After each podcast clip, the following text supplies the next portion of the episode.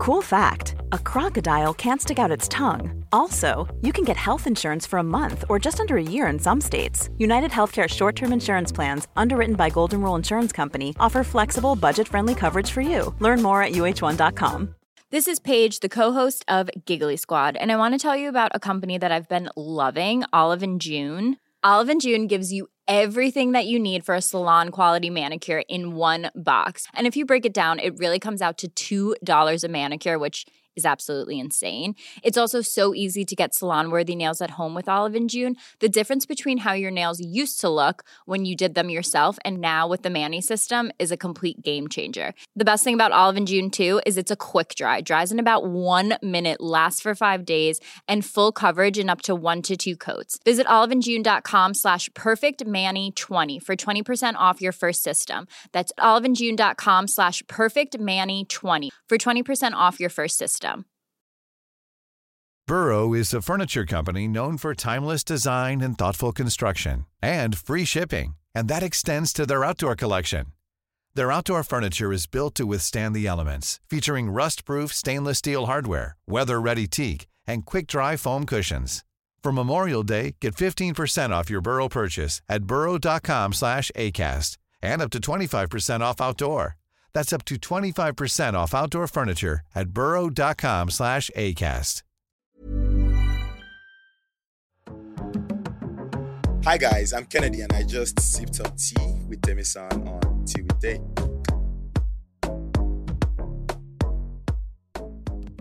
Hey guys, welcome to a fresh episode of Tea with Tay Pod. Every time I think about the fact that this is my third season, I'm just like, who am I that I've done three seasons of a podcast? But you know, it's amazing to be doing this. Um, this podcast is proudly sponsored by Lipton, of course, refreshed by Lipton. Thank you, Lipton, for keeping us refreshed and allowing us have healthy conversations. Um, my guest today is somebody that gives me a run for my money. In fact, I don't have any money compared to him. So every time I see him, I'm like, have I achieved enough in life? I know that I'm an achiever, but this guy, um, he's the founder and CEO of Kippa Africa, right? And this company is worth about $10 million. I don't know if I'm going to see that money in my lifetime, but he's sitting there, sitting right beside me. So it means that, you know, by association, maybe. By osmosis. Uh, please put your hands together for my guest, Kennedy Ekezie. Are you guys not happy to? Somebody will get $10 million. They'll not, you know, go clap. Oh, clap oh. You have $10 million. Have fun, my bro. really good. It's so nice to be. I was a little nervous when I was last night before I went to bed because I was looking through everyone who has done this before. I'm like, I'm an atypical guest here, um, but it's it's good to be here. It's good to be on the podcast, and I'm looking forward to our conversation. You know, I Um, know famous people have been on this couch. I know. I don't think I they have as much money as you. Honestly, I don't know. I know you're famous for doing It- great things. I mean, Yeah. Kippa is known for offering digital solutions to small businesses, right? Yeah. So I mean, you're famous for that. Um, yeah, I mean, um, it's it's an honor. I feel like I'm sitting in, you know, walking in big shoes, but for me, sitting in a big couch, um, Yeah. where great people have been. So for sure. You know, you know, one thing that always is at the back of my mind every time I talk to you is your age, right? And you know that they say age is just a number, but please, this is your own number because I'm an achiever, right? I'd like to think that you know I was I decided doing things early. You know, I I went to school on time. You know, I got out on time, and I'm I'm, I'm here right now. But every time I, I look at your story and your trajectory, I'm just like, wow. You know, I was reading somewhere where I saw all the awards that she had collected from both the Queen, President Obama. And I'm just like, this nigga. You know, it's a lot of times those things tend to stick out, and you know, I, I feel very grateful for them. But I think a lot of people I actually don't feel like I'm 25. Like, I feel like I've lived multiple lives in a very short time. But I mean, from talking to you, similarly, I also had a very early start. Um, you know, was homeschooled by my mom the first three years of my life. So a lot of like the kindergartens, Mm. things normal kids would tend to do. Mhm. Um, I sort of had the opportunity to skip through that and went straight to nursery school. Um, I skipped one class in primary school, um, and then I redid a class in secondary school because I changed schools, and you know maybe that's a story we'll get into. So I sort of evened that out, but um, I don't know. Maybe it's just a thing that comes to being the first son of your parent in an Igbo household, like moving quickly and feeling like you have to do things very early. you know, my first question was going to be what your what your background was like, but you've also given me like a hint of that. But I really want to know, I mean, what kind of childhood and background will form such a solid person that understands what they're going to at this age? Hmm. I'm curious. I mean, you're very flattering with your words. So, um, but my both of my parents are teachers. Uh, My mom has always been a teacher. So, like I said, I was homeschooled by my mom. right. Um, you know, she taught science, but for me, she taught me everything. Like a lot of the words I know and even use up till today, I learned from her. Even when I text her on WhatsApp, I learn new words from just talking to her. Right. Um, because she she reads a lot of books and you know sort of sowed that in us very early. Um, but one thing I would say is I had a very vigilant childhood. Um, the first seven years of my life, we, my siblings and I, my whole family lived in Lagos, and we didn't have very much, Right. quite frankly. Um, and I, I observed how interactions, social interactions with neighbors, um, when you're at parties, how they differed for my siblings and I versus you know, you know children of people who had more, for example. Right. Um, and so I would say, in many ways, I remember what the, the most vivid memory I have of growing up is I was very vigilant. I was very aware. I was picking up Mm. threads and nuances that I don't think Yeah. other people who are that young will pick up. Um, and I think that has sort of followed me to my adulthood. And in many ways, there's just this the technical term for it, the philosophical term is epistemic loneliness. So it is like in your head, you have an idea of the world that you think no one else understands but you, and that you've come up with that. You have a you have a perception of the world that no one else sees. Um, and I think that has stayed with me till today, and it's probably responsible for the sort of speed um, that so I you came had. to my podcast to talk about epis- ep- Sorry, sorry. I was. I was, I was trying to look for a synonym to that word. Please So people will be like, break it down. is? Um, epistemic is just like Yeah. knowledge and loneliness. We all know what loneliness Yeah, but I- is. so. But I mean, you know, kids like you will be regarded as extremely smart. Was that who you were as a child, or it was just you know as you grew, you just realized that you know I'm going to become something, oh, so I better get in line, or were you just extra smart and you just got away with, or you just got away with doing extremely crazy things and inspiring things? Because I read somewhere where by I don't know how old you were when you when you um you created a council Yeah, I was 16. Yeah. Um, so I was first few years of my life, yes, I was smart in the traditional sense, right? When both of our parents are teachers, the only source of I don't think we had a very or I had a very exciting childhood filled with many exciting memories. But the only job that we had that my siblings and I had that I had as a kid was just doing well in school. And I didn't have to think about it. You know, I think back then I didn't have to go extra study extra hard. It just came very easy and natural. right, right. But then when I was eight, we moved to Calabar because my parents got a job there.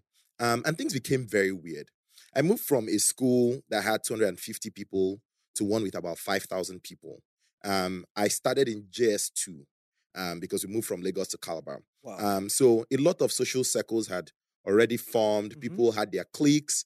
Um, and I was this like, and you know, when you're nine years old, you're really weird. I was, you know, you're growing tall, you're getting to the age where you start to experience puberty. So you, you look really weird. You don't look that, and you don't look that cute. Um, and for me, it was a very difficult time. I did not understand what was going on. Mhm. Um, and as a result, I did so badly in school. So badly in school for the next three years. My mom was a teacher at the same school. Um, and I just lost interest. I just, I at some point I hated going to classes. I would leave class, you know, like go to the football. It was a really big school, so it was hard to, you know, get found when we were Mhm. being truant. Like go out and play PS2 with my friends. Um, and so at that point in my life, I definitely would not have been regarded as a smart kid because right. I was doing so poorly academically.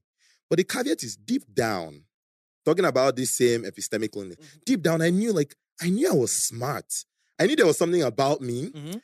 but I didn't have any evidence. Like there was no way for me because like what else? How would you show you're smart? You're doing well, Mhm. you're doing poorly at school, you're doing no, you're not that great at sports. I wasn't really great at anything for a three-year period. Um, so it definitely has not been the case that it's been a straightforward Right. journey of rosiness. It's it's been up and down, Yeah. and you know, I really don't know where it's going to go from here. But you, you know, you know, would you say that your parents created an, an an enabling environment for you to become this person? Because it's one thing to you know be smart and have great ideas as a child, but it's another thing for you to parents to, to notice it quickly Mhm. and create like the ambience that will allow you to thrive in the way that you did, even as far as creating the Council for Women Rights at 16. Yeah. So you, you must have had like maybe good parents or guardians who just always want to spoil you to do more. Because if you if you if you if you went to your parents with that kind of idea at 16, they're either gonna say that's not gonna happen or Yeah. you should do Yeah, no, the cool thing is we didn't I did I never had to even go to my parents. They trained us in such a way that I did not have to go to them to validate ideas or get validation for things because um no, you're right on that point. The most important things that beyond being teachers and you know, my mom especially being very strict with how we studied and um, you know, how I grew up. Um, there was the most important thing that my parents bequeathed me with was just that quality of you have to know yourself, right? You don't come from very much. So it's really all on you. And it's all on you means you can't do the things everyone is doing. You almost have to make decisions for yourself, Mhm. right? Um, you have to understand that if, you know, other kids are doing XYZ, you have to think about that. Can I really afford to do this? Mm, Um, if this goes wrong, can I really afford that? right. Um, and for me, that's the seed of just just know yourself, know who you are, and that was the most important thing, honestly. Is You thing where your parents stupid. will say, hmm, know yourself. No, yeah, oh." yeah, exactly. You can't be foolish in that Yeah. sense, and um, that was something I saw, and I think a lot of people do not have enough of today. And it's it's cute when you're young, but as you grow older, it Mm. becomes a crisis. Right. Um, yeah, and I think we're seeing that crisis playing out in many ways today. Yeah. Yeah. But but beyond your parents and all the good advice that they gave you, what, what would you say were your influences at, at that age, especially in your teens, like your early teens? Like was it, Um, what was it from things that you watched or you read? I know that you probably read a lot, but like what would you say were your major influences at that time? my major influences were my friends, like the fellow idiots I hung out with. We all were idiots in our own ways, right? Um, I mean, we did read, but we played a lot. You did? Yes, we played quite a lot. Um, especially in the, you know, my adolescent age and like early teens, we played quite a lot. We did a lot of, you know, mischievous things. We um so we moved into this area where a lot of construction was happening. Mhm. And so for like a three-year period, our thing was doing backflips from uncompleted buildings, going to the top was just it was like parkour, but we weren't trained for that. I broke my ankles, I broke my wrist so many times playing stupid sports, Eh? and not even sports for nothing. Then I'll come and my parents are like, "Well, you have to deal with it," and then we use Aboniki balm and massage. They're like, "No, we're not going to the doctor. We'll do this at home. Hot water, Wow. Aboniki balm. We'll straighten it out." Mm. I'm yelling, crying through my teeth. It's like, well, you deserve it. And then when it heals, I go back and do the same stupid things. So my influences were my friends around me. We and it was in such a way that my neighbors, literally, like if you count 20 houses out, at least 10 of them, we all went to the same school. We all lived in the same area. And so we spent most of our lives together. Those were my biggest influences directly. Um, in those years of my life for sure. Mm. Um, but as I started to grow older, you know, from 16 and above, um, I, you know, started to travel. I became a debater started to experience the world and you know my influence became a lot more global right people who were global debaters um, and those who i spent time with so So I'm I'm curious about women's rights. You at 16 forming a council that will fight for women's rights. Why? so um the story is this when i got into unical university of Calabar when i was 16 and the first thing i did was enroll in the debate society there um university at the time there was there was a lot of funding they were putting into debate the debate club and we had the most robu- robust debate program in, in the country um the first day i walked into our debate club it was this conference room with you know real like a real boardroom um, that was given to the debate team Mhm. by the university. I sat behind and I was so intimidated and I ran away for two weeks. Um, and I couldn't come back. Just watching the raw intellect of the people, they were so smart. I'm like, if I can And get these one 16 tenth- year olds. uh, yeah, I was 16 and these people were like 18, you know, on average, much like three years older than I am because they were Right. in school. Um, if I get, can get one tenth as good as they were, I'll be fine. Um, and so I went away for two weeks. I bought this book called The Art of Public Speaking by Dale Carnegie. I read it cover to cover like five times. Then after that two week period, I mustered enough courage to come back into the room and sit down in one tiny corner and watch people do their thing. Um, and then slowly, you know, I'll go up to the podium, prac- participate in practice sessions. And after a while, I took it so seriously. I was obsessed with it for a long while, and I became really good at it. So um, I would make the university's team that year and three times that year, and ultimately like just go on to do really well at debate. Mm. I was national, um, the best speaker in in the country twice. Um, at This time country. or in Nigeria, the best competitive debater. Um, and but that's not the point. I'm trying to tie this back to the what you what you the, the question you asked. Um, when my debate partners and I go for debate tournaments across the world, the first time I got on a plane was because of debate. The first time I traveled outside of Nigeria was because of debate. When we go to all these places and we're in debate rooms, we're with all these fancy intellectuals and we're talking about things like feminism, you know, and you know, social rights. And Mhm. That's so strange to us because when we leave those rooms and we come back out in It's the different. streets, Yeah. you know, you know as things did. So, so in in that time, it was probably a new concept to you because this was, let's say, 10 years ago? Yeah, Or yeah, eight. yeah, Yeah. ten years ago, um, on average. And that time, it wasn't even popular. at all, at Right. all. At least also not for me and not for Right. people Right. who, you know, and we really wanted to find a way to build a bridge between all of our intellectual fancy stuff we were talking about when we debate and compete and the real society that we lived in. You know, I grew up in Mm. Calabar. Mhm. Um, and a few friends of mine came together, um, and this was definitely influenced by you know someone who we knew, um, and decided to look. We're going to take this knowledge and we're going to put it to work. We're going to put it to practice. Um, and so a lot of what we did was community advocacy. We teamed up and partnered with um, you know other organizations around the country to contribute to advocacy where we lived in the state we lived, and with the local legislature to. Um, and again, I don't think people took us that seriously, especially when we had to go to the speaker of the you know state house of Mm. assembly and Mm. like work with them but it was definitely one of the most defining journeys that you know of of my life till date Mm, for sure Yeah. Yeah. You know, when I look at your trajectory, I'm just like, you know, did I work as hard as I should in my in my teens? Or so. I saw a video of you in front of our late queen. that You were buying. our queen yeah, yeah, she was awarding you for some leadership thing, Yeah. right? First of all, how did that feel standing in front of her? And it looks like that video is like from way back. So I'm wondering how old you were when you were I conferred that that award. i was 20 so from five five years ago So why why did you get that award? So um, it was for my work with the um, the Youth Council for Women's Rights specifically. Um, but so the award is called the Queen's Young Leaders Award. Every for four years between 2018 and 20, 2014 and 2018, um, she gave the award annually to 50 to 60 young people under the age of 35 Wow. um, if I remember that correctly, 35, um, around the Commonwealth. So the Commonwealth has more than 50 countries, and you know, Nigeria is one of them. Um, and so the final year ever that the award was going to be given out, just in 2018, I was one of the, the winners of the award. Um, and it's simply for people who are, you know, doing things like contributing to peace and prosperity mhm. um, in the countries where they come from. How did you feel? It was a, we found out, I found out I got in in December of 2017. Um, and I received the award um, at Buckingham Palace in June of 2018. So we had sort of six months to process it. Even before receiving the award, we were in the UK for, for about three weeks. Went to Cambridge University because it was a special course designed to train Queen's young leaders before.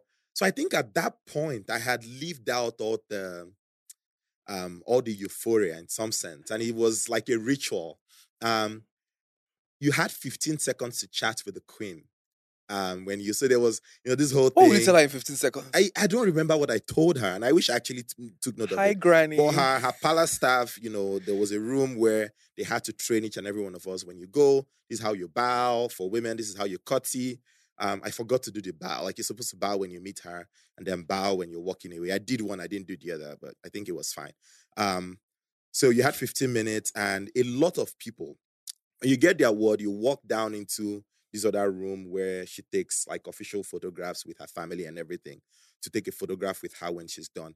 When I went, when I collected the award and I walked in there, everyone who had gone before me to take the award was like on the floor, like bawling, crying because it was so emotional. I'm like, guys, why are you being dramatic? But I actually realized for them, that was them experiencing the euphoria. And maybe I just, you know, lived mine out. And, because you knew before. yeah, yeah. So I, I really did not experience it as much in the moment, but it was very sweet. She, you know, was a very sweet old woman. It's like she's like a grandma. That's what she was. She was Right. 93. So Right. um, it was it was wonderful.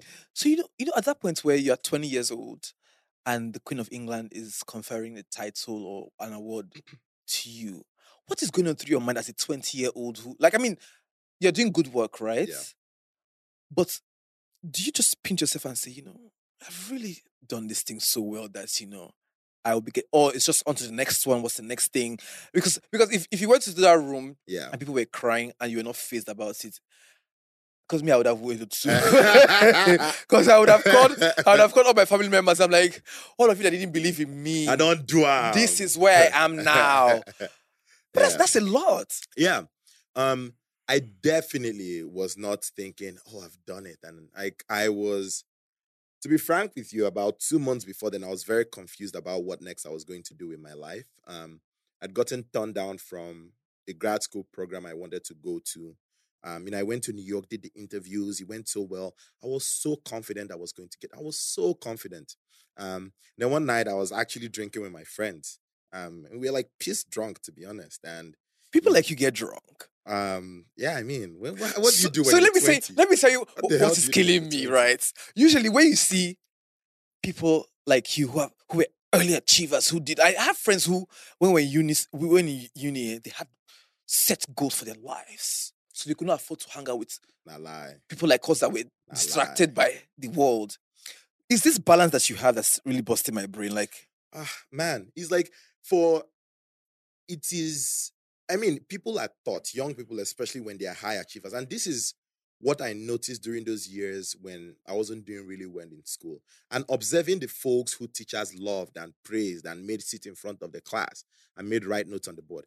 I'm like, yes, I understand that these people are really good at being. I thought they were very obedient, um, and they had good retention, but I didn't think very much else. I didn't think they were really smart people. Um, and I think a lot of times that's what passes off as you know being Being smart. You have to be uptight. You have to be obedient. You have to, and um, that is that's the smoke, but that's not the fire. oosh. Um, that's definitely not the fire. And for me, I think that word I used, epistemic loneliness, it really allowed me understand who am I, what are the things I need to do, and what are the things I do not need to do too. Mm. And so those, you know, oh, I no, no, that's not me. That's yeah, not me. because you know, because as as young people in Nigerian school systems, eh, we're not even trained to be introspective. We don't even know who we are. We're just trained to pass exams and Yeah. everything. And when you, tr- and as a child, when you try to step out of that structure, Yeah. you are, it's a problem. Yeah. Either the- you're delinquent or he's not smart enough, or yeah, do you know that some people actually go through, some young people actually go through secondary school who are very talented but are not book smart. Yeah. But then again, the kind of things that are said over them or their teachers will make them not even believe themselves in Oh, their yeah. entire lifetime. Oh yeah. Um, and it's also because a lot of teachers, and very sad to say, and I love teachers very much. And you know, my my government teacher in senior secondary school, probably one of the single biggest influences in my life today. Um, but honestly, a lot of teachers aren't well trained themselves. Um, and I don't know that anyone who has an option will be a teacher, to be frank with you today. In Nigeria. yeah, in. Nigeria. And to be honest, globally, but it's worse in Nigeria. Um Some people have passion. I say passion. Some people have passion for teaching. Yes, um, you know, and I mean, I'm blessed to have parents who are teachers, and Right. God bless them. But very early, I knew I didn't want their lives. Yeah. So, yeah, my dad wanted me to be a university professor. Like, oh yeah, you you finish. You would have been a your, great your- professor. and then you go do a PhD.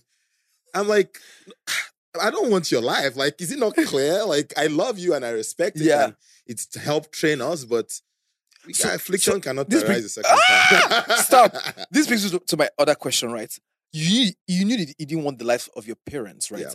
So what was your dream as a child? What it was obviously not to become a techie because by that time, Yeah. I don't think you found people who represented what Yeah. you wanted to be. um the earliest the earliest career path I know I want I wanted to be a pastor. That was the first thing. Oh, know. Kennedy, I please, promise, I on God, beg. I Don't take me to church. You know me, I I'm a promise. I beg, I beg, I beg. I promise. I promise. I wanted to be a pastor. When I walk in the street and I see, you know, posters of pastors, I was in awe of it. I'll stand, I'll look at it, you know, under the right, Jesus is Lord. I'm like, and then three exclamation marks. I Oh, was fascinated. I was fascinated by things like that.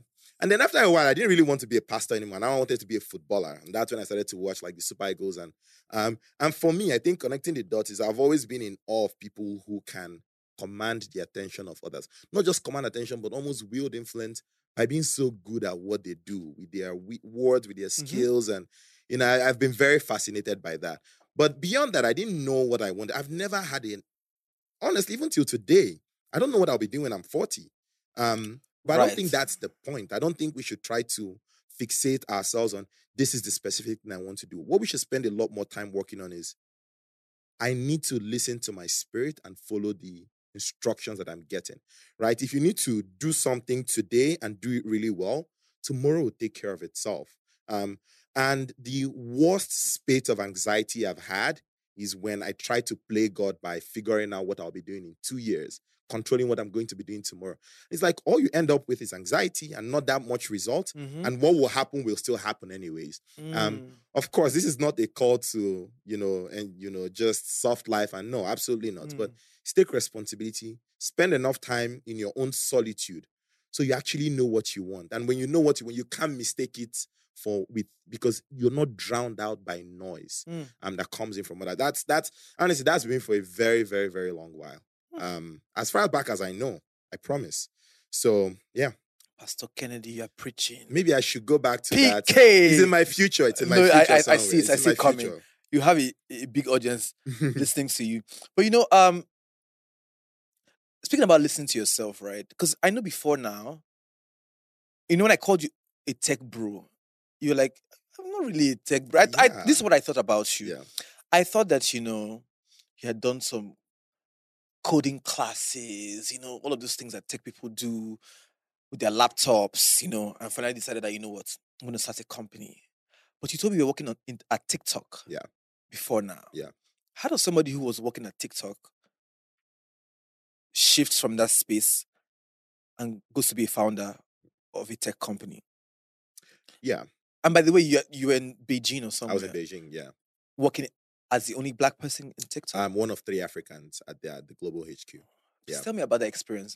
So And even- China, please. Yeah. Um. So I lived in China for two years, from 2018 to 2020. Um. I ultimately Please, went to sorry, school. how did China? How did you? How did you go from Calabar to yeah to getting conferred with an award by the Queen and yeah China? yeah. Okay. Let me let me just connect that dot. So Yes. I graduated from Unical in 20 December of 2017. hmm That's when I handed my thesis in and everything. Um, and I spent the next six months after that working at a firm here in Lagos. I moved from Calabar to Lagos. Um, and so ex- like some exactly a month after I received the award from the Queen, two months, received the award in in Ju- June, and I moved to Beijing in August. Um, so I got into a grad school program um, that's funded by not just the Chinese government, but the founders of you know three of the top tech, tech companies um, in in China, um, and it's is a very global program. It's called the Yenching Scholars Program, um, and it's designed to attract the best graduates from across the world, bring them to China. Again, you know, China is really trying to position itself as a global Mhm. power and immerse these future leaders um, in China, its history, its politics, for them to truly understand it. And as they go back and work in their countries and they can build bridges between, in my case, Nigeria and China in the future. Right. Um, so for me, that was, you know, that was why I said yes to going to the program. And no Nigerian graduate had been at the program before me. I was the first one selected. Why? The way I thought about why, I'm not sure why. Um, I was in the fourth cohort, so it was relatively early. Um, the Right, program, right, so maybe right. that's why. Um, but I also thought it could be a way to actually create more visibility and recruit more people from here into the program, which successfully happened, by the way. Um, and because the program is so prestigious, it's at China's top university. Although there's a sister university that would argue otherwise, but it's at China's top university. Um, and so the best employers come there to try to recruit. Within this China's best university, the program is like the cream de la cream. Local students want to get into it. Um, right. So we used to have recruiters and firms come almost every day. So ByteDance, which is the parent company of TikTok, came to recruit. Um, they had gotten approval for a, um, a budget internally to try to expand the product to Africa, and this was in November of 2018. I think they saw how well IG and Co were doing, um, and so I joined their team um, Right. there, and you know was there till 2019.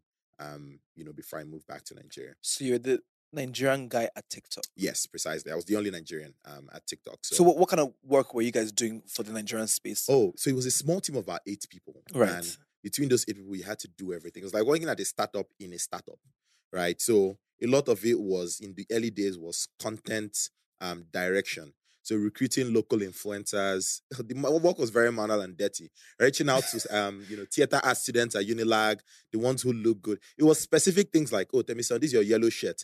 It's not good against this background. Change to white. Create content. Add more light. We do things like send them MTN airtime um, from Beijing to create Ah, content to na lie. yes, because we're trying to create more content, more local content on the app most of the challenges were from the US and the UK, you know, China itself, and it wasn't really resonating. You know what was funny? Around that time, they reached out to me Really? That I should come. I said, "What kind of app with this I mean, Chinese maybe app?" I was even the one who it was not you, but somebody else, somebody had Ah. reached out to me that there was a new app coming that they were going to. So my thing, you know, money is my always a part of my. Paramount. So they said, I can't say, okay, are you guys going to pay me money? They say, oh no, but they're going to verify me immediately. Yeah. Can come? Can you come? Yeah. I just never agreed. I didn't know that TikTok was going to blow up during the lockdown. Yeah, we have 500 Yeah. million users in other parts of the world, even as at then, but not just in Africa. Right. So it was almost a no-brainer it would do really well. It was just about can we create enough content locally Mhm. that would appeal to the local Mhm. audience? And you know, five years later, the answer to that is a clear yes.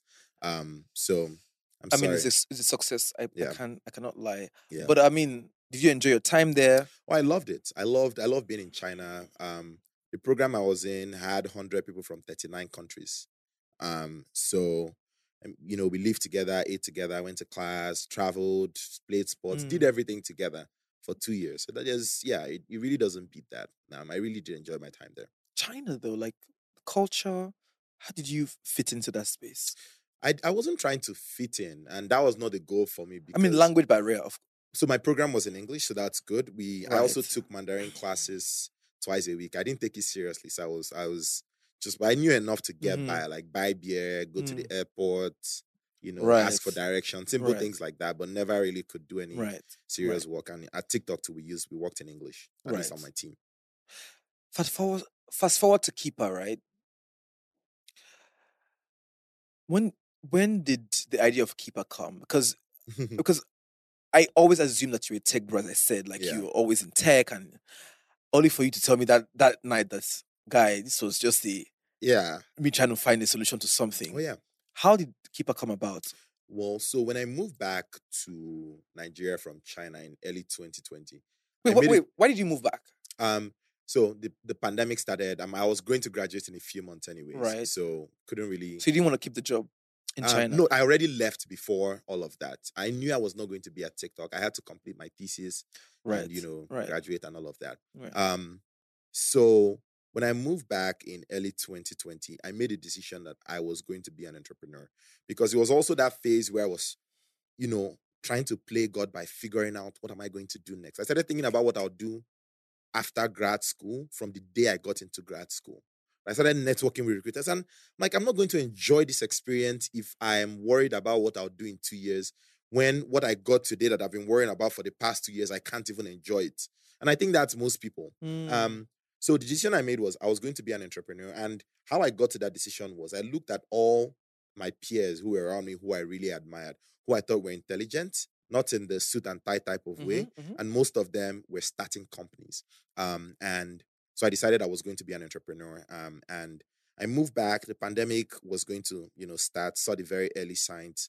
Um, and my co-founders and I, we moved to Akwa Ibom. We moved to Uyo. We lived in Uyo for 18 months. And the goal for us was to minimize our costs and maximize our focus. Our salaries for the 18 month period was 50K. We took 50K every month for that 18 month period. And honestly, in Uyo, with sorry, 50K, you, sorry, sorry. you can shut sorry. down a club. oh. Sorry. So, So you guys decided that you know what this Lagos way we did so. I don't think we can successfully get this thing Yeah. started. Yeah. So you guys moved to Uyo. Yeah. That's how much you believe that it was going to work. We didn't even have a specific idea that we were going to. We hadn't even conceptualized Skipper, but we knew that we needed the mental space to work together, to think, to tinker around. Because a lot of times when startup stories are, fa- are told, it's like, oh, I was sleeping and this idea came to me in In the and I garage. woke up and you know I raised hundred million and mm. I executed it. That's bullshit, right? You, it's a lot of staggering around. But we knew that for us to stagger around, you know, and still stand on our feet, we needed focus. So we couldn't, we, you know, we drew up a list of cities very methodically. Lagos, um, Abuja, Enugu, Port Harcourt, um, Asaba, Uyo, and Calabar. We just added it because we grew up there. Calabar, three three out. He wasn't going to make it. Lagos, Abuja, no. Enugu, Asaba, obviously not. We are not in Nollywood. Why are we in Asaba? Um, Shut up your so- mouth. um, and so Uyo was the only one. We were like, sure. I had never spent time in Uyo before Right. that. So we went to Uyo and really loved it. Really, really. Sorry, how old were you then? I was, it was right before I turned 22. Okay, so Yeah. I know I'm not running mad, right? no, you're not. so at 22, I don't think that 22 year olds are sitting down saying, we need to start a company. Let's go to a place. Let's leave Lagos. So the happening Lagos where and that's the problem. good It's beach still- is It's still happening. good beach is throwing events every other day to go and find time. Because even me, I will not try it. So that's that's I'm like, you. I know that Kennedy, you're trying to pretend like you're the regular 25 year old, but I, I don't think that I don't think I am. Like. If there's so many things that you do that I'm just like this nigga. I don't think I am. Um, I mean, for And, honestly, and you did that with your brother. with my brother, yeah. We wouldn't have been able to afford to go to Good Beach every every Sunday for very long, right? So you have to make a decision. For us, it was with the small money we have, Mm. did we spend it going to Good Beach? Did we spend it paying nonsense rent in Lekki? Or do we go somewhere where we can actually maximize our runway, take very little for salaries, and just be focused, no distraction? And is that thing where you know your, your parents' advice is Yeah. ringing, ringing in your head Oh, to yeah. know, to know yourself Yeah. to the point where you know you have to make this thing happen. So tell me about moving to Uyo. Yeah. So we moved to Uyo um, in I think April of 2020. Um, and we By the lockdown. yeah, so the lockdown had started, you know, there was like this sta- interstate border lockdown thing that happened for like two months. So we were there and we didn't have to worry very much. We were able to move freely in Uyo. Um, and yeah, you know, it was myself and my two co-founders. We lived there. We didn't know that many people there. Um, you know, luckily for us, another group of friends of ours who were building a startup, they had a factory in Akwa Ibom. It was a little far from us. So every now and then we'll see them and we'll, that was our, the extent of our social activity. Um, but during that time period, we tinkered around with six to eight different ideas, right? We build things, we shut it down. Like, you know, we had this one company we built, we built it this afternoon. By the next morning, we had closed it down. It was the idea was okay, how about we start something where um, you know, folks can rent out clothes they're no longer wearing. We're like, do you have a name for it? We called it Landrobe. We came up with a design for it quickly. We called one of our friends, Richard, who is an engineer. Richard, can you get this to us by tonight? He built a landing page for it. We're like, we're going to run a few Instagram ads. The next morning, we woke up, we are like, guys, that idea no really makes sense like that. or at least we like we don't want to build it. That landing page is still up. Like I still have it up. So that was kind of how we were going about things. We do user research. Um, but ultimately, how we started working on Kippa was we had tried a couple of things that we we ran into troubles with. We ran into troubles either figuring out a way to make money from it or to scale it or so, and we were willing to wait till we figured out what it was. We were not in a hurry. The only decision we'll be made was we are going to be an entrepreneur. If we have to go and start selling Okrika, ultimately we will. But of course, we are never going to do that. Um, and so we had to go out and discover what led us to building Kippa. Mm. We were in Uyo, so we said we were going to travel across some of the commercial nerve centers in Nigeria to meet small businesses, to stay with them and let's just watch them do business. Let's watch them interact with your customer. After that, let's talk to them. Let's ask them questions, right? We went to Aba. We, you know, came to Lagos. We went to Calabar. We spent a lot of time on the ground in Uyo. We went to Owerri. And for us, it was let's let's see how businesses work and what's what their problems are that we can solve for them. Um, and that was how the idea of Kippa started. We, you know, saw businesses run into troubles at the end of the day, balancing their books with pen and paper. Oh, this is something we very easily can solve. And we saw similar models in other markets like India, Pakistan, Right. you know, and startups doing re- really, really well, um, or at least so we thought. Um, and we cold emailed the founders of these companies um, in these markets. Like, we want to talk to you. We're trying to build something for our market. What are you learning? What are you seeing? What advice do you have for us? Did you, did you so- respond? got on the phone with all of them. For those who did not respond, we went to senior executives in their team and we called, you know, the, the senior executive felt very flat and we reached out to them and we talked to them.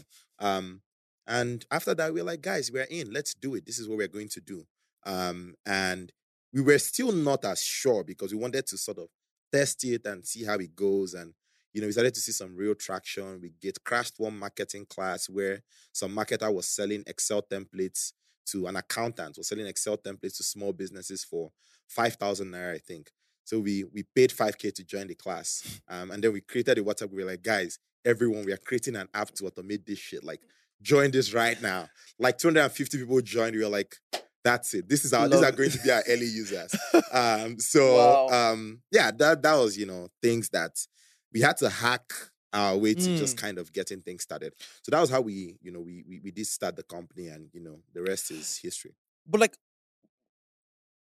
what led you guys to believe that you know Kippa could fly? Because lots of companies start off, especially tech um startups, they start off nicely, they don't end up doing as well, maybe Yeah. because of lack of funding or eventually the model doesn't eventually work. Yeah. Why? And you guys tried a lot of other companies. You Yeah. guys built other companies. Why Kippa? Yeah. So for us, I know that there are very few industries in Africa where you can build a billion dollar business, right? And small businesses is one of them.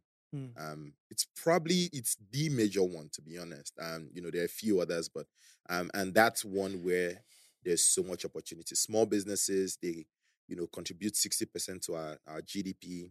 Um, but yet there's no one historically who has done you know anything for them for most of them they are not used to running their businesses with technology um a few of them most barely even use electricity to run you know how much more technology and so what we knew at least philosophically was whoever at you know in the long term is going to be able to build for small businesses and crack that market will do really well and will make a lot of money doing that um and so for us it's okay we're going to throw our hat in the ring and you know sort of Mm. go go forward with this. One thing I must say is for every founder, the best, most successful founders I know, they have an insane amount of paranoia, right? Um, which is this is going to fail. Their companies may be making billions of dollars in revenue, but they still have that paranoia. Um, and so I still do. I still have that paranoia, like you know. Um, but you, of course, it's healthy. It's necessary for you to make good decisions and you know keep questioning yourself, so you stagger into the next phase of what's possible. Mm. Um, yeah. Great. So, if you're going to explain Kippa to a five year old, like Yeah. if you're going to explain Yeah. the entirety of Kippa, Wow. That's please explain it to this five year old. Yeah. So we provide businesses with accounting and payment software to keep track of their finances and collect payments from their customers so that they can run profitably and sustainably. Um, most small businesses, 95% of small businesses die in the first five years because of improper books. Mhm. It creates things like employee theft, right? People are stealing money you do not know. Mm-hmm. So what we did was we built a solution that allows businesses track how much money is going in and coming out of their business and show it to them in a very simple way. Um, and allows them, you know, collect more payments from customers. So um, that's that's what the product is. Amazing. So, fast forward to the 10 I've been waiting for this part because every time I think about the amount of funding that you guys raised, right? So by 2020, you guys were young boys figuring out your lives in Yeah. New York. Yep. And in a few years, you, you guys found found a company and it's doing $10 million in terms of like, do you guys call it revenue or Funding. funding? Yeah. Right. But did you get did you get the $10 million at once or it was No, it Over was, you know, time. across different rounds, but it, yeah. How happened. much work do you have to do to get $10 million in funding? um fundraising is a very is a horrible process and i don't wish it on anyone and it's horrible not just because you have to spend a lot of time saying the same things to people like 70 to 100 times each round of fundraising you go through um, and you're going to get a shit ton of no's um, and few yeses um, it's also exhausting because you're getting a lot of conflicting feedback sometimes from people who are not being very honest for why they say no some sometimes people just I don't think you can do this. So they'll say no, but they give you feedback. Oh, I don't think your market is blah blah blah, or I don't think the product is. Um, and when you're getting conflicting feedback that's literally at loggerheads with each other, and you sort of have to see through it and make decisions. Um, know, especially when it cuts close to the bone, when it's things you're probably insecure about, things you've not figured out yet, and you have all these big people who say, "Oh, I invested in Facebook," and I'm telling you no because of this, this, and this, right? Um, it's it's hard to sort of take that, assimilate it, and internalize it. Mhm. Um, but you know, it gets as you it's it's an exercise that you get better at um over time. But it's a it's a very grilling process and um it's best to, you know, just get it done with and focus on trying to build your business. So what is what what is in it for people who would fund such a business that I, I mean they've never seen it? I mean this this is the first time that you're receiving such an amount of money, right? Are, are they sure it's going to do well? If it does well, what happens to the the money? Like the funders, do you have to pay them back? Do you- what happens with such funding? Yeah. Um. So we um. They are very different funding instruments, but the most popular one that everyone knows is venture capital. So simply what it is is okay, Temisan, I see you. You know, you have this wonderful podcast. I don't know how it's going to go, but I know you're an incredible, charming person. You know how to talk to Mhm. people. Um, and you need money to study. You need to rent equipment, you buy equipment, you need to hire a team. Um, and say I'll give you one million naira to do all of that. When your business takes off, you'll probably need more money to say go global. You may need more money to expand to other parts of the world. Um, Mhm. and you may not be making enough revenue. So when that happens, I am betting the industry is structured in such a way that there are other investors who would say, okay, I want to put more money in you, but your valuation will be higher because you've shown working. There's Right. you know um and so for investors how it works is because i invested in you when say i gave you 1 million you maybe the whole value of your thing was 10 million you know they va- value companies and their worth Mm. based on revenue sometimes other random metrics based on what your worth is um i value you at say 10 million and i give you 1 million naira by the time the next investor comes in maybe in one or two years you'll be valued at 100 million because you've done all this work Mm. and you've released two seasons. So um technically I've made 10 times more of my money. Right. Um because I can now sell my shares to that investor. Um and so that's how it works. Right. Um right. yeah, that's how the venture capital um game works. So um most investments fail, most of them. Um, but the good thing about the model is the one that works will pay back for all of them that failed right. and way more. What? Um, so that's how that's how investors allocate capital. So every investor has a portfolio. I'm going to put money here, here, here, here.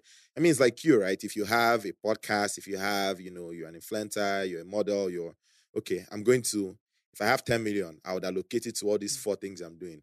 Maybe three of them will fail, but when this one works, it will make me back all the Mm. money. That's how venture capital works. Modeling field for me, Shaba. yeah, but it's so interesting. Um, so now fast forward to you having this amount of money to fund your business, right? Kippa Africa, you guys launched it in Lagos, right? It's In Uyo.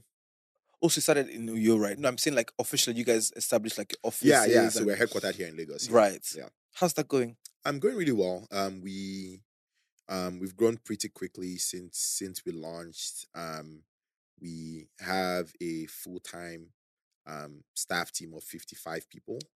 Um, Yeah? And before we've employed people from the US, and we have an employee in India, employ folks from Egypt, um, and sort of across the world. So you are CEO Mhm. over 50 something people. Yeah. I have barely five. and I'm losing it. One, one is directly across me, and she knows why I'm losing Ah, it. you know, see my dada. Ah! How are you able to manage 50 people? Because also, like the kind of services that you guys offer, right? Yeah. It means that if the app is, you guys have an app, right? Yeah. If the app is down or anything is happening, it's on YouTube. Make sure that everything is working from Yeah, every I mean, department business. Yeah. Um, it's it's it's to it's on the oversee all of that. Yeah. So how do you do it? Like, Um, the most important thing is hiring people and getting talent, right? And, right? Um, over the past six months, I've spent you know time investing in strengthening our manager bench, and it's still an ongoing, you know, area of Mm. concern for not just me, but honestly, any CEO out there. How can you get managers and leaders within the organization who are really holding it down, know how to direct their Yeah. teams, and then you really focus on managing managers themselves, right? Providing them with clarity on what the vision is, providing them with the Mm. tools, training, resources Mhm. that they need to get better as managers.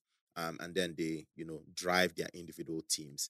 Um, and that's really been the model. I have a team that I feel very supported by. Mm. You know, that's why I'm even able to be here, for example, and you know, because there's a team that is, you know, working round the clock. So as a CEO, you probably spend more time on leadership. I mean, with the people that you employ, as opposed to even doing other jobs, Mhm. because it, it means that if you people are at the top echelon of the business are doing fine, Yeah. you can step back. Yeah. Um, well, you know, I mean, you never really step back, at least not this early into the, you know, the company's journey. And I feel like as you grow, you you keep getting Maybe not step back, but subtle. breathe. Just breathe. or breathe for sure, for Yeah. sure. Because if you can't breathe, then you're, you know, one of the things I had to learn was as CEO, you don't want to be the hero. And that's a mistake a lot of people make. And also our Nigerian type of leadership where when the CEO comes, everyone Everybody- keep quiet. Ah, bullshit.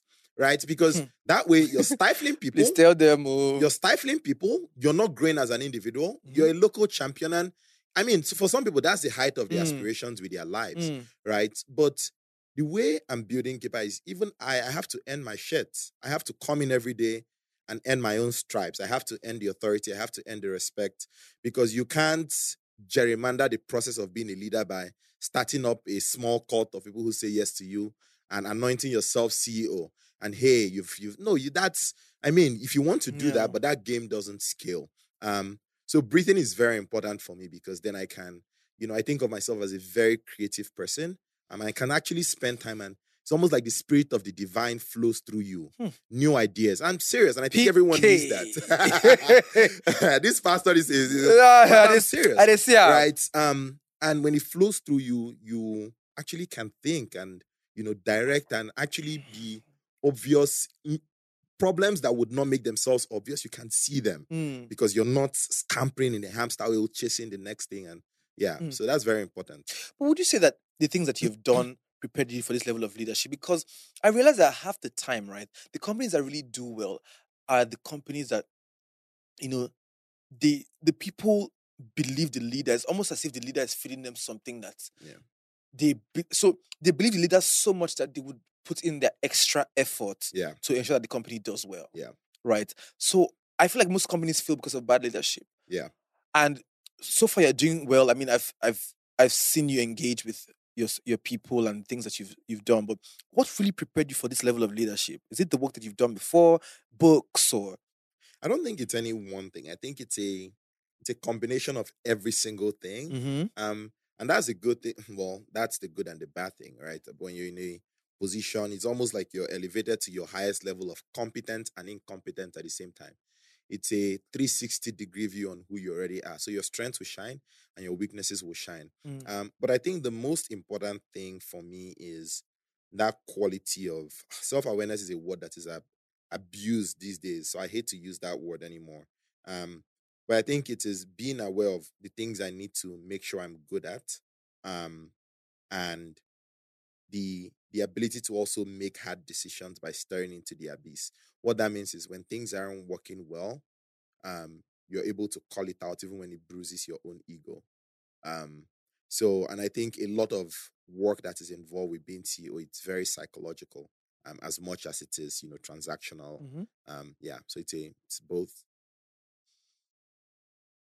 Okay, so what is the role of mentorship in all of this, right? Because as a 24 year old or 25 year old who has a fantastic trajectory, I know that the challenges that you you can take on easily, right? But I feel that there are also things that you know along the way you've never experienced before. There's some new problems to you that you would probably need wiser counsel. Yeah. Right. so in all of these, are the people that you reach out to as per this is my mentor, this is the person I can talk to? Um, And how yeah. important is mentorship in in in this entrepreneurship space? Um very important Uh, but i think mentorship as people know it i have a lot of people who come up to me and say oh can you be my mentor? And Even me, and I was I'm going to ask after the show. a lot of times i don't really know what they mean when they say that to be frank with you right? Because i think they want someone to validate things they they want to do and i don't think that's what we Mm. should be seeking from mentorship.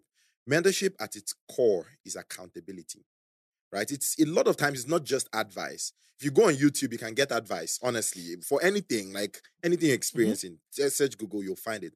But mentorship the, the biggest value it provides is accountability. Um and a lot of people try to network up or you know transcend their current social ladders by masking it um, in mentoring. Um, for me, the best mentors have been people who are around similar stages as me, right? Going through similar, Mm. you know, similar experiences, but also have different perspectives than I do. I have a lot of, you know, people, advisors who are much older um, when it comes to domain specific things. Oh, I don't know how to do this. I don't know who to call. What do you think? I do not know. And there are so many of those people around me, and I think that's very important. People who trust you and and believe in your trajectory enough to want to invest their time in it. I think that's the most important thing. And it's similar to raising funding because time is probably the most precious resource, Mm. right? For people who are busy and successful, they'd rather give you a thousand dollars and give you 10 minutes of their time Right. because they know that's very valuable. Um, and so you, in many ways, have to prove that you're a backable person. And what that means is whether or not, Temisan, whether or not I am your mentor, I know that you would do very successful. So it will be an honor for me to contribute to that journey. Mhm. But I know that no matter what, this train has left the station and it's on an upward trajectory. And a lot of what mentors do is like, I'm just going to add fuel to that so it can go faster. But whether or not I'm involved, this train is going to move. Mm. Um, so mentoring is very important because it provides us with accountability. When I come to you and I have a conversation with you as my mentor, um, and I say I'm going to do something, I go back and get to the next time I'm talking to you. This is what I did. This is what I learned. This is what I think I should do next. What do you think? What advice do you have for me? Um, and everything I just described, we have it in the people who are around us. If I want to, you know, there are specific questions I have that I'll call you to ask you to guide me. There are things you want and you'll call me. And we are we are we are we are We're our all own mentors. Yeah, in many ways. Hmm. Um, so I think that's very important. and You know, people I've never really thought about that. it like that.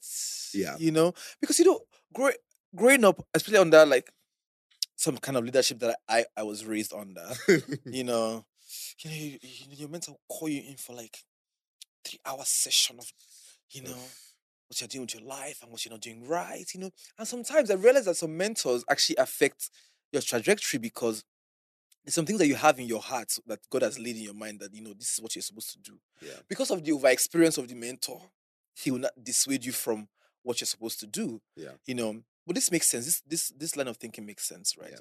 So the people that fuel your own train are people around you. Yeah. That's what we're saying. Absolutely. Right. Absolutely. Okay, so let's step away from um Kippa a bit. Let's talk about you as Kennedy, your life. You know, because after $10 million funding, lifestyle will enter. Let's talk about this lifestyle. lifestyle. What? So let me tell you when I when I stumbled on your picture from on Instagram, I think it was a sponsored post. I said, call me this one again, you know, enter Lagos. Because I think I know everybody in Lagos. Oh my God. He said, "No, enter Mm. Lagos. I think you had your dread on, like fresh tattoos. I'm like, "Ah." Oh my god. and I saw the Kippa thing. I'm like, this boy, I see you. Oh my this God. kind boy, and I see you. Oh, you understand? Ah, So I so. feel like you have your lifestyle on lock.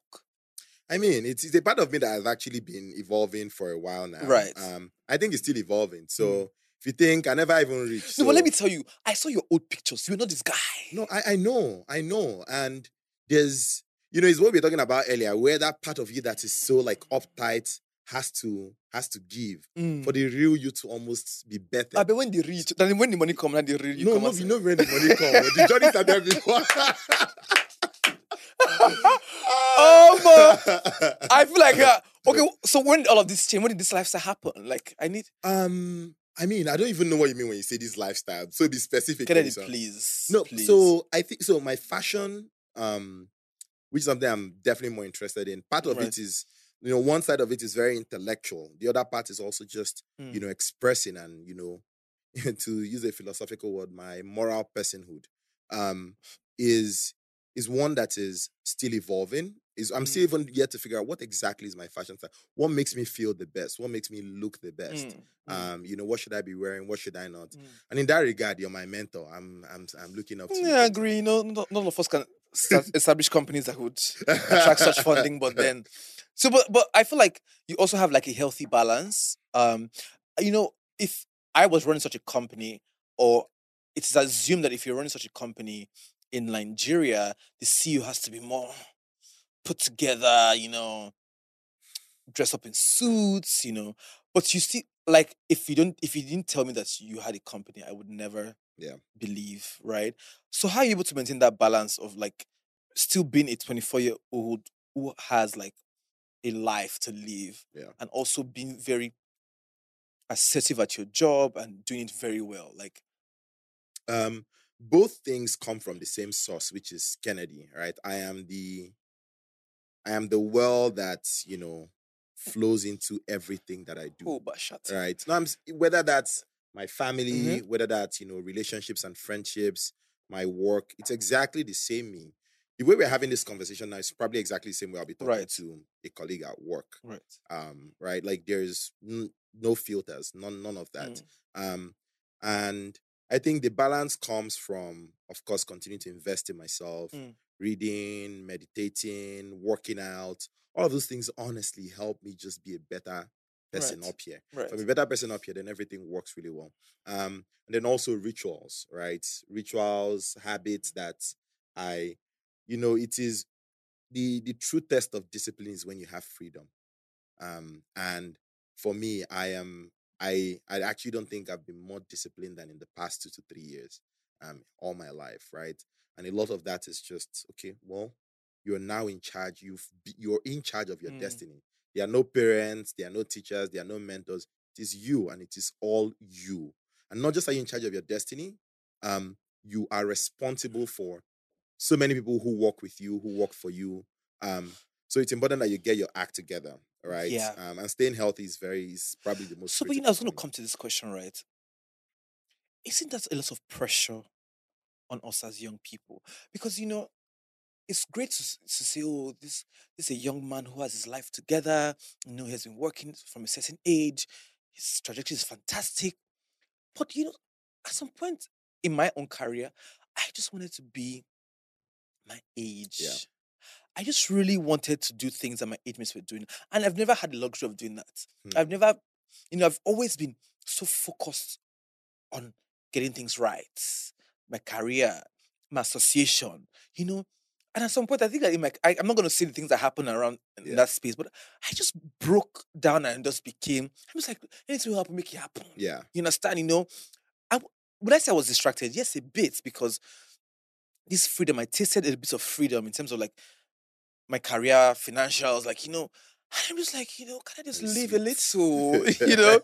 And I realized that there's nothing there. It's all vanity. Mhm. But then again, you are always keeping it together. Are there not times where you always. just exactly? Yeah, I need not the honest part of that. definitely not always um you know i am someone who naturally tends to live in extremes Mm. so um and that's my that's my natural disposition and so i've had to sort of try to walk that so i'm not at the extreme each time when i am you know i'm sure if you ask my co-founders the time where we moved to you i was on one extreme which is we need to figure this damn thing out right i'm sure I'm, a lot of times to the annoyance because i'm sure i was a very annoying person to deal with a lot of the time because it Mm. was all go go go go go go go Mm. and when i'm burnt out and you know burnout is also another word that's used very carelessly these days um so when i'm exhausted spiritually emotionally in every way i'm at that extreme and i'm just like i'm there and i know that's not a good way to be Mm. right so a sense of find like finding a golden mean that allows you get everything that you need to get done done Mhm. um while still expressing the times of the times where i feel the most unalive is when i feel like i have to sacrifice a part of me or when i have to stop doing this or doing this or Mm. doing this because i have to i'm trying to achieve this goal um we're not here for that that long we're not on earth for that long god did not you know god put us on earth to actually live in a way that is free with discipline by the way Mhm. in a way that is free that expresses everything he gave us all of the talents he gave us the ones we know the ones we don't know right and it's impossible for us to figure out those things we don't know if we're every By time the book, that's yeah. that's that is that's unbelief it is a sign of absence of faith Mm. in yourself in and i'm dead serious right that like it's fight or flight and i think um you know the earlier part of my life um of my adult life were spent in fl- fight or flight um and i know the difference now i'm actually way more productive right um when i'm not in that phase um yeah I don't think you have given me what I want to because you know there's a part of me that just wants you to connect with your own story. hmm In that you know we're both hustling. I don't know. I don't. I don't think I'll call myself a CEO. Okay, yes, I'm a CEO. I- Yeah. I get re- real estate company. That's true. That's true. but you know, I I've I always pride myself in the fact that you know, when it comes to tra- trajectory, I have literally done things by the book. But there was a time that I went off. Has there any- been any time in this your entire oh, absolutely. that you know Um, that you by yourself, Kennedy, you sat with yourself and said, you know, Kennedy, you need to you, you need, to get your shit better. together. Oh, bro, so many times. Um, 2019 was that year for me. Um, I think I've noticed these cycles in my life where you know I go through, you know, like two years of just being on, and then like six months to 12 months of just like I don't feel like I want to do anything. At that moment, I can't create anything new right? Thank Um, God. and I just try to have enough residual energy to maintain the things. At least let me just let me just hold this. Let let me not let me not be homeless. Let me not fall off the face of this earth, right? And 2019 was that year for me, and you know there was a lot of a, lot of it was also fueled by God. What am I going to do next? I'm so confused. Why the hell am I here? Mm. Why am I in China? Why do I miss my family? What is my life? Jesus, like I was just Mm. so confused right. right um but i realized that a lot of that was you know in hindsight i was it was the fuel and the rest the downtime i needed to go into 2020 which was a very and that's very important. You know when you when you think about how the best athletes work even lions a lot of lions spend their their time conserving energy because when it's time to hunt it's time to hunt. They hunt for 30 minutes to one hour they eat and they conserve energy for the next hunt. I think that's very important. We will have go seasons and we'll have you know seasons where we're we're recalibrating. And you know, I I was listening to um Cosmas Maduka, the Coscharis founder. It's like you have to you have to miss road before you find road. You have to lose yourself before you find yourself. Right. Not once, and it will happen in different phases of our lives. So for me, that's something we should be happy Mm, about. Mm. When you find yourself in a valley, good, no problem, because that means I'm at the foot of another mountain, and I'll climb that mountain. And that's what life is. It is we are down, we are up, we are down, we are up, we are down, we are up. And man, we just have to like that's when because when I'm in that phase, what can I do? My willpower cannot help me. Mm, Nothing can help me. All I have to do is rest. All I have to do is accept. mm, And when I accept, after enough time, you have so much energy and you're on to the next. mm, you're wise beyond your years because this Mm. angle that you just came from, I think I, I went through this phase and it was so hard for me to just rest. You know, you, you can tell that you're in that space where you're in that value, Mhm. But I'm like, no, be me. Yes, I know go fit ah. me. A hustle boy, like Me? yeah, exactly. So But I could tell that I needed to refuel. Like I was so exhausted by myself and everything that was happening. and the more you try, the more And the problem is that become. our CEOs and people who are leaders of industry don't speak about this enough because it's always as if it's always go time. You know how I created this, how I did this. There are times as as as somebody who has lots of weight on their shoulder, you're just not Yeah. in that mental space to maybe because you've been working so for so long. I I I, told I keep telling my friends that I'm tired of working. yeah. And I told you now. You're working since you're 17. eh? I'm tired. And and and I didn't realize that the what I needed was rest yeah. to recalibrate, right? So I got into a place where I was burnt out. That's the word I've been looking for. I was burnt out. And how often do we experience burn burnout as as entrepreneurs, people who are leading industries? How often do we experience those and how often do we have these conversations? Because I don't think we're having it enough because people just think that it's a smooth sail throughout. Mhm. But we have to get to a place where you're like, you know what, you need to rest. Yeah. And I feel like it's in that resting season, that's where you now find the next move, Oh, yeah. the next. Oh, I usually advise people to pray about it. Yeah. What is your own advice for people when they're in those seasons? um don't try to fight with yourself. I definitely do, you know, I'm I'm a big fan of prayer, Mm. whatever that looks like for people, whether it's meditation, sitting Right. down with your eyes closed, you know, not worrying about confronting your thoughts. Just allow them, observe your thoughts flow through you.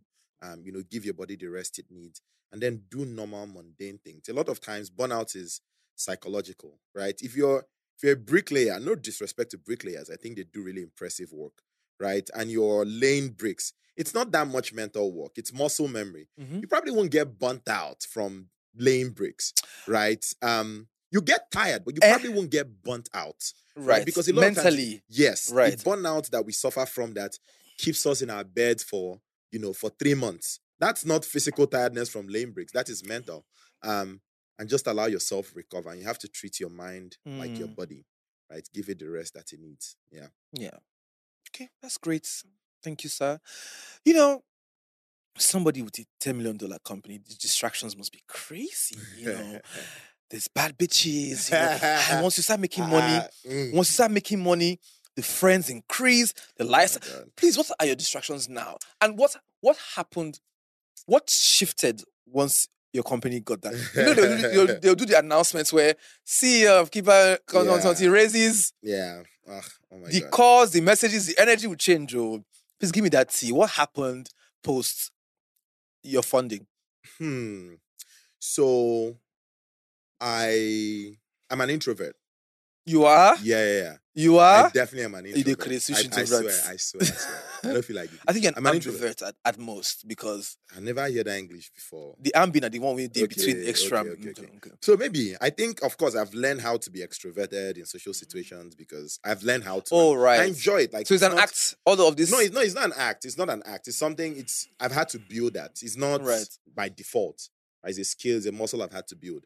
Um, and so from a friend angle, my best friends who I spend the most time talking with today are the same people I've spent the most time with the past seven years ago, for example right. right um and you know i think of course i um i have new new acquaintances and some people who aren't on the tail end of that who are now becoming friends um you know to me but ah, god i have such a huge spirit of discernment um and so I also don't think, and maybe that is just God's the the, Mm. the the the the cloak of God around me. Mm. I don't think I'm the sort of person who people come to because they want to take advantage of. People, I, I never attract those types of people though. I just realized that I actually never do.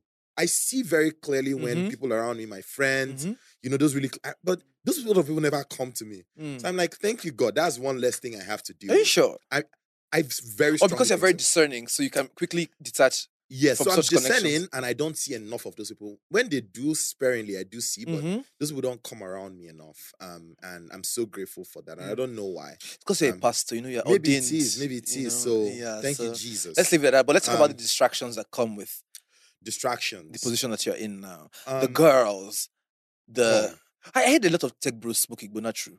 Uh-uh, I don't know. Now you the way you say look Is girl like this. illegal in Nigeria? Kippa, I don't know. I don't know. Now you tell me. Please, oh, not on my Uh, show. No, but I mean, Mm. of course, with the pressure that comes with a lot of people to mask what they are feeling would tend to. But Right. I, you know, I yeah. No, that's not your thing. Anyways, yeah, yeah, it's it's it's not my distraction of choice.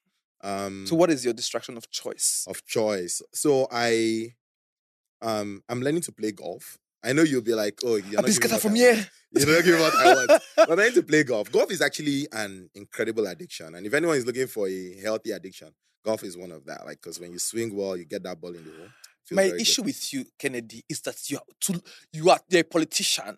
I'm trying to get a distraction. You know, one day was that- telling me this recently. you get It's like, from here? it's like I'll ask you a question. go- You, have a way to go around it. Please, that's not what I'm asking. I'm Yeah, asking you'll be a good politician. about the distractions. So um within so I moved to Lagos exactly a year ago. Um so after Uyo we went to Abuja and honestly Lagos is a very horrible place to date. Um I've it's a horrible horror. I Oh, don't so I don't not just me. no, it's a horrible place. Father, I don't know how you guys are doing it. I'm not Um, dating. I'm in, I'm in the vineyard of the yeah, Lord. the I'm- vineyard of the Lord. I I'm- don't know how you guys are doing it, but it's a horrible place to yeah. date. Um, Why? Why? Why is it that for you?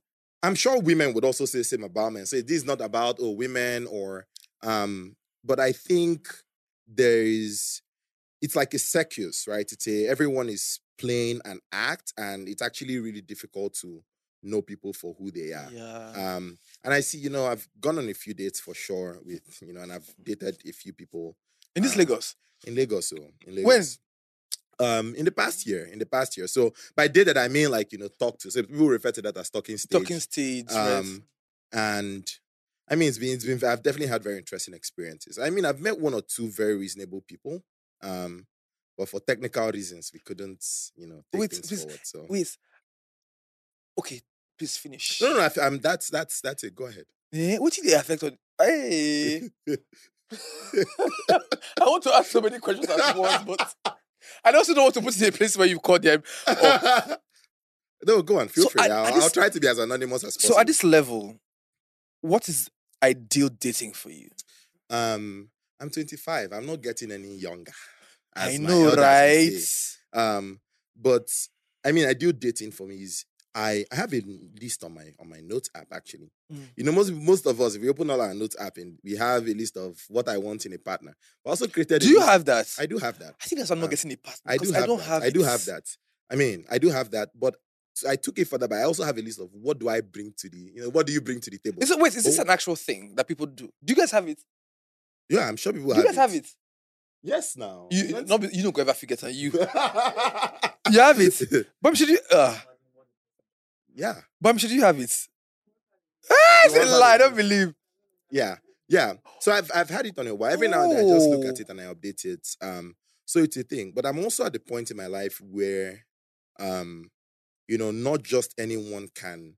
You know, there was some girl that went to report me to one of my best friends that oh Kennedy's not talking to me, he's not picking up my calls, and it wasn't even intentional. But then when he sent me like the- showed me the message, it's like not you just can't wake up and expect to be someone's girlfriend. Like what what the hell? is- Like why do you feel so entitled?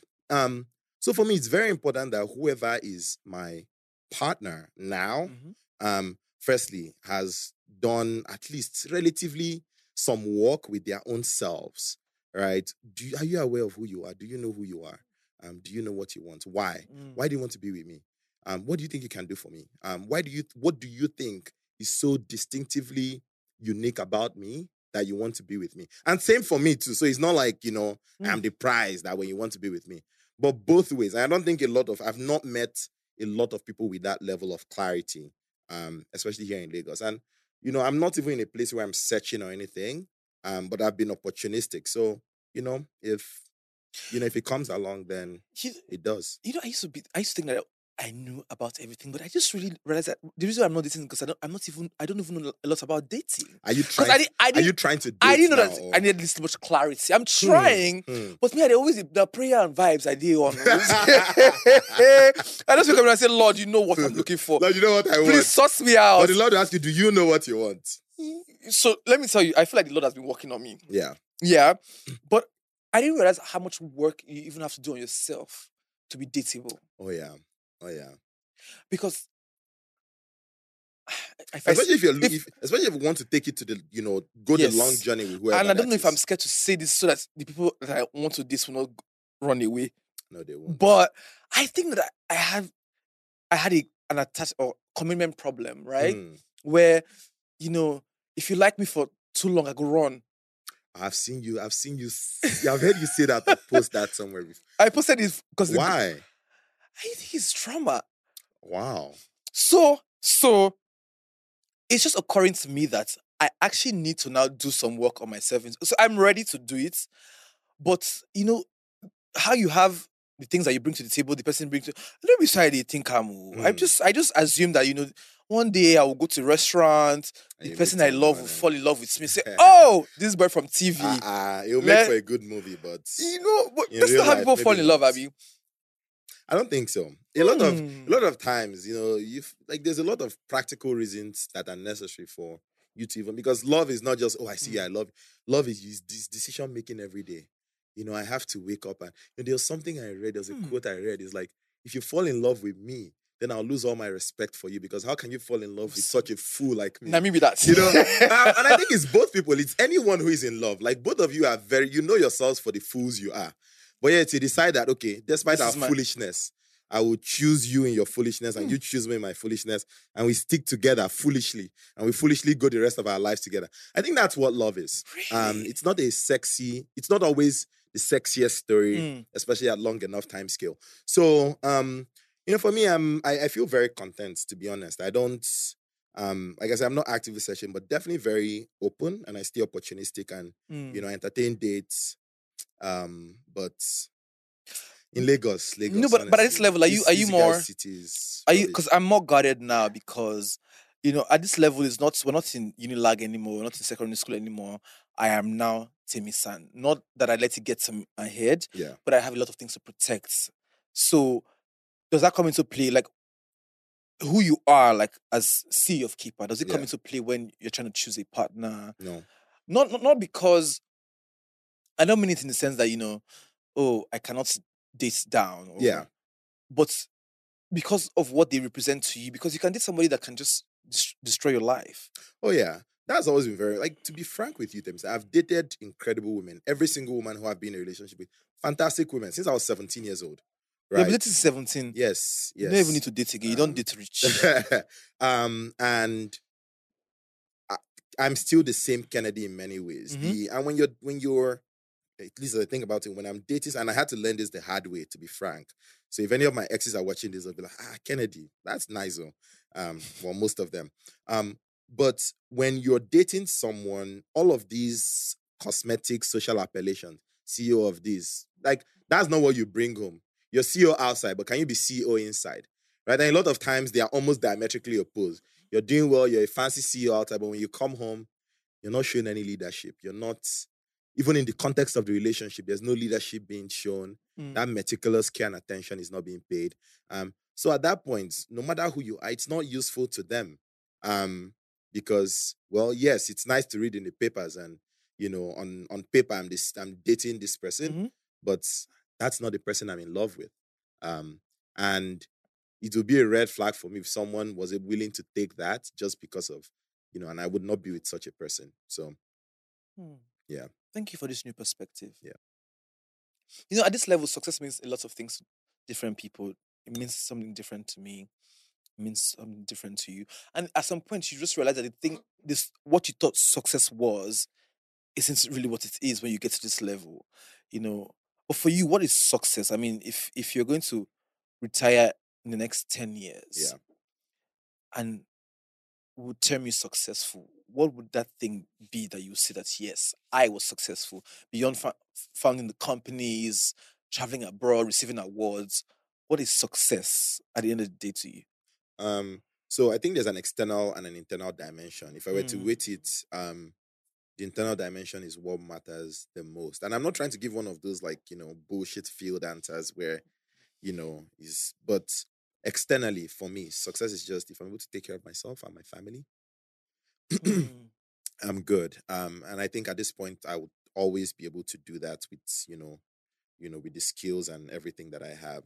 Um, but a lot of what success means is internal to me. It is me feeling and knowing that I am utilizing and maximizing my God given Mm. potential, whatever it is, right? Um, and it's not about the outcome with that.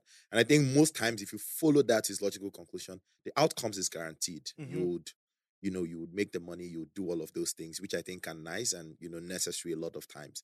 Um, but success is my spirit being filled with the fact that I am maximizing my potential and you know sort of following that direction to do the things that I was put on earth to do Mm. Right? Um and I think we all know that with our consciences we know when we're we know when we're doing the things God put us on earth to do in Mm. all of the different ways right? Without sacrificing any of without letting any of the balls drop. Um and that's very important. That's what you know, that's what that means for me um when it comes to success. I feel like that knowing is, is the peace that comes with having done all this work. You find peace in yourself, like you know, like no matter how much money you make, how much affluence you you gather over the years, it's just that peace knowing that you know the thing that God put me on this earth to do, I did it, Sha. Yeah, and I'm still very early, even from a professional point of view. I'm still so early. Like when when my biography is written, this everything I've done now will be in the early days section, Hmm. right? So Already, this your textbook don't follow oh. because in the, in the history of TV, say never have anybody, especially a chief of staff, sent us a whole brief on who. When I was No, we reading, just we just like to do our work with no, but you guys, detail. you guys did this. Shout out Kamsi. sm- Kamsi, you overdo. as I got the the doc, as, as I got the as in a document, it was a whole document. I can't read who he who he is, what he hopes to achieve, the awards. Well, that's a lot of detail. Well, well done on all the work that you've done course, so man. far. I mean, that's a fantastic CV that I saw there because I'm a, I don't know some 24 year olds. I don't know this. Okay, this one is 25. This is your age mate, yeah, but she's doing well. She's doing well. anyway, I mean, we've had a long, lengthy conversation that will inspire all the tech bros, the young people. You know, Kennedy is a force, right? But uh, I imagine that when you were growing up, you had lofty ideas of what your life would be, and we can safely say that you're successful right now, right? But is this what you imagined that your life was going to become? And now that you're here, like, how does it feel really? Yeah. Um, I think my life is still unfolding in many ways. Um, so far, I, I mean, I knew that I was going to Mom deserves the best, and there's no better place to shop for Mother's Day than Whole Foods Market. They're your destination for unbeatable savings, from premium gifts to show-stopping flowers and irresistible desserts. Start by saving 33% with Prime on all body care and candles. Then get a 15-stem bunch of tulips for just $9.99 each with Prime. Round out Mom's menu with festive rosé, irresistible berry chantilly cake, and more special treats. Come celebrate Mother's Day at Whole Foods Market. Planning for your next trip? Elevate your travel style with Quince. Quince has all the jet setting essentials you'll want for your next getaway, like European linen, premium luggage options, buttery soft Italian leather bags, and so much more. And is all priced at 50 to 80% less than similar brands. Plus, Quince only works with factories that use safe and ethical manufacturing practices. Pack your bags with high-quality essentials you'll be wearing for vacations to come with Quince. Go to quince.com slash pack for free shipping and 365-day returns. Do really good things with my life, Mm-hmm. um, you know, because I've always known that God put me here to do great things. Mhm. Um, and how does it feel? Um, I am definitely unlearning a lot of the preconceived notions I had about what it means to be here, you know, to be here. Um, and one of that is, you know, growing up with not that much, you have a very lofty idea and you hold in too high of an esteem what it means to have resources to do basic things. Um, right. Um, and I think we respect that a little too much in our society Mhm. and we should really tone it down. Mm. There are a lot of wealthy, useless people. Um, there are a lot of wealthy failures. Um, and I don't think those are the sorts of people we should be celebrating. And for me, it's also asking myself, what does success look like if you put all of these things aside? Um, for me, and um, that's the journey I'm on. I'm still very early, but another thing I, you know, read and also saw was once you have enough money to keep the creditors at bay, i.e., you're not owing anyone and you can comfortably afford all your basic needs, Mhm. um, there's no amount of extra dollar that would add any iota of happiness to you. Um, and so now it's figuring that out. And I think for the first time, I was having a conversation with my brother two nights ago because we went to the gym. I was like, I told him, like, I actually feel like I'll, I'll have a very happy life. And that was the first time I ever thought, like, I ever said that. I only started to think that very recently.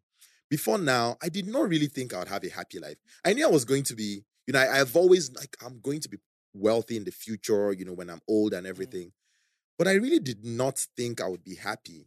Quite the opposite. To be frank with Mhm. you, that's what, you know, I thought in my head So because everyone who I saw was, you, you know, most people who um are that way. I mean, just read the biography of any successful man. It's not that rosy. Mm. Um, but the amount of work that I've done in the past two years, um, and especially especially say in the past six months too, um, with reading it like I've you know I've read three books in the past three weeks, and a lot of it is I'm very obsessed with right now with psychological literature that have to do with just the mind and managing yourself.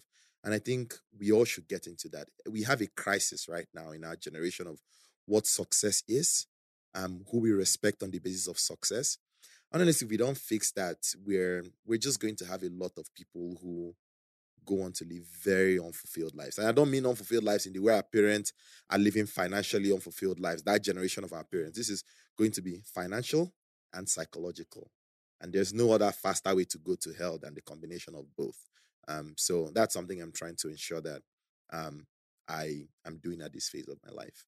Um, yeah, I don't know if that answered your question specifically, but You hope answered it, my, my, my leader. You know when he came in, there are three books for you, the three weeks.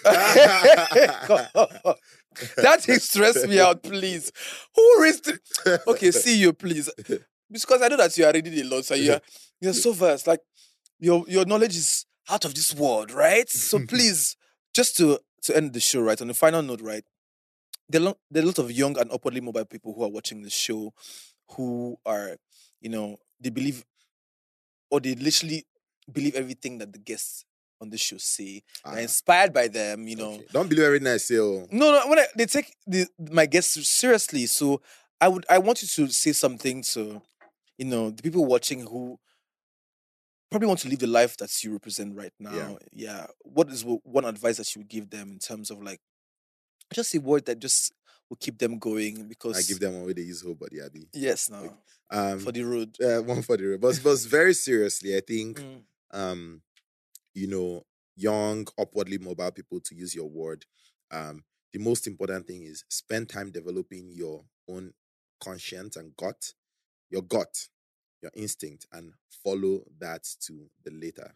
Um, we should avoid the contamination that comes with, you know, being in a very noisy world um, as much as you can.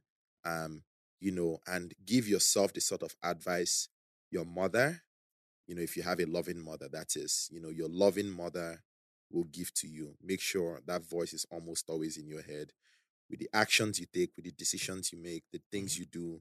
Um, and you know, now I really see why our parents tell us remember where you come from, right? Right. And a lot of times remembering where you come from is not a physical space, it's not a home, it's here, right? What does this person inside here want? Um, and you know, do those things that help you that don't do things because they make you popular with the people around you. Um, and more practically, right? Let's learn skills, learn digital skills, um, improve yourself. Um, you know, there are so many opportunities now to self self skill and actually get jobs anywhere in the world. Um, and I think you know while we also deal with all of the things we have to deal with, finding our economic f- um, footing is so important. So learn digital skills, learn how to code, um, learn how to speak simple, you know, English, do that well, learn how to do simple math, use a computer because many people actually can't. Microsoft Excel, Word, things like that. Like those are simple things that you know when you're in you're you're employed, you would use and you need Yeah. to use. So just in many ways, make yourself employable. Make yourself the sort of person you want to hire. Um, if you had a company, um, that's what I'll say. Thank you. And you can read three books in three weeks if you can. if you can, for sure. Okay, it's been a great show. Please help me sign out to that camera. Hey guys, my name is Kennedy, and I just had an amazing conversation on with Tay. Um, thanks for watching.